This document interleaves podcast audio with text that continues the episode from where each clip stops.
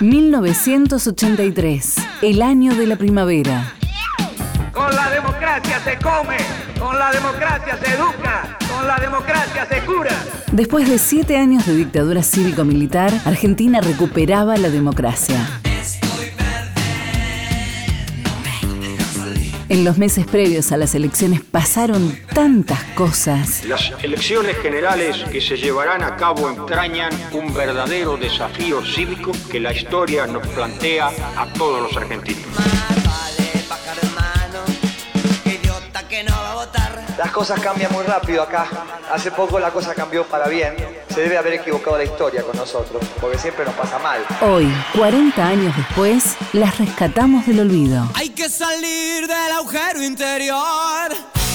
1983, el año de la primavera.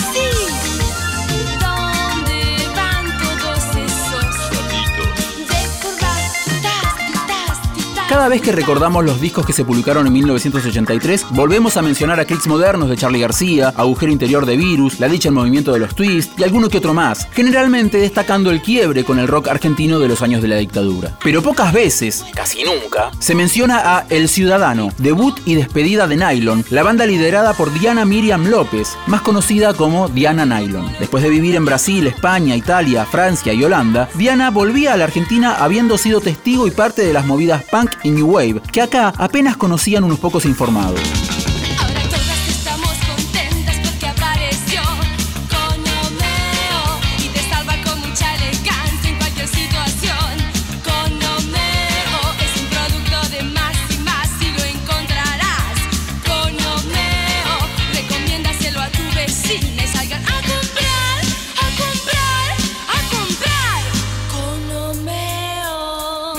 El Ciudadano fue grabado a mediados del año de la vuelta de la democracia. Su tapa mostraba a un hombre desnudo, según la banda declaró en una entrevista para la revista Pelo, un desaparecido. Mañatado y con los ojos vendados con nylon. Una etiqueta, impuesta por la discográfica Music Hall, aclaraba antes del 30 de octubre. Y esa es una de las primeras incomodidades del disco. Porque las canciones divertidas como Ritmo Colocado, compuesta en colaboración por Diana y Daniel Melingo, y Conomeo, una especie de jingle para un dispositivo que le permite a las chicas hacer disparadas, conviven con letras como las de Se va a acabar y Gracias General, en las que el tema seguía siendo la dictadura cívico-militar.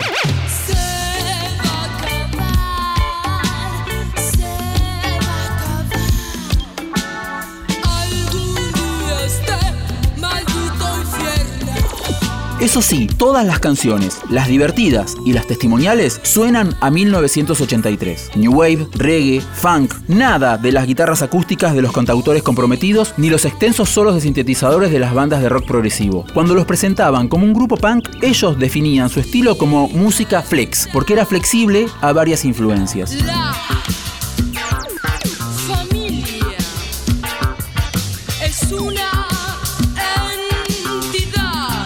El Ciudadano no fue un éxito de ventas. La compañía no apoyó su lanzamiento con difusión, a pesar de contar con invitados de la talla de Andrés Calamaro y Daniel Melero en teclados, Daniel Melingo en saxo y Fabiana Cantilo en coros. La banda de sonido de la Vuelta de la Democracia estaría a cargo de artistas como Los Abuelos de la Nada, Virus y Los Twist, que incluyeron su propia versión de ritmo colocado en su disco debut, La Dicha en Movimiento, y fue un hit. Pero Nylon no logró despegar del circuito under. Y es ahí donde Diana brillaba. Quienes vieron a Nylon en vivo dicen que el disco no estaba a la altura de la intensidad que la banda y Diana lograban en sus recitales. Al poco tiempo de publicado el disco, Nylon se separó. Diana siguió activa compartiendo escenarios con Sumo, Los Redondos, Alfonso se entrega, Suéter, algunas veces cantando, muchas veces haciendo de presentadora, en locales como Cemento, El Paracultural y Palladium. ¿Qué es lo que te pasa? No me pasa nada. Algo. Sería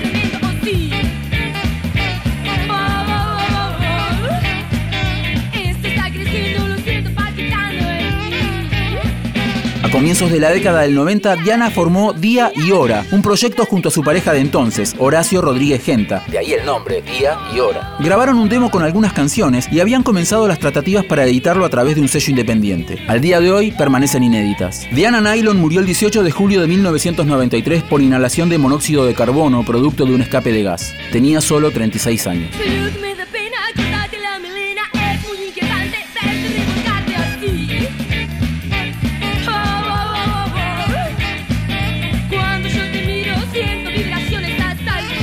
1983, el año de la primavera. Texto e informe, Leo Acevedo. Producción, Leo Acevedo, Fran Aquino y Carlos Uboski. Edición, Ignacio Guglielmi. Una producción del área de medios digitales de Radio Nacional.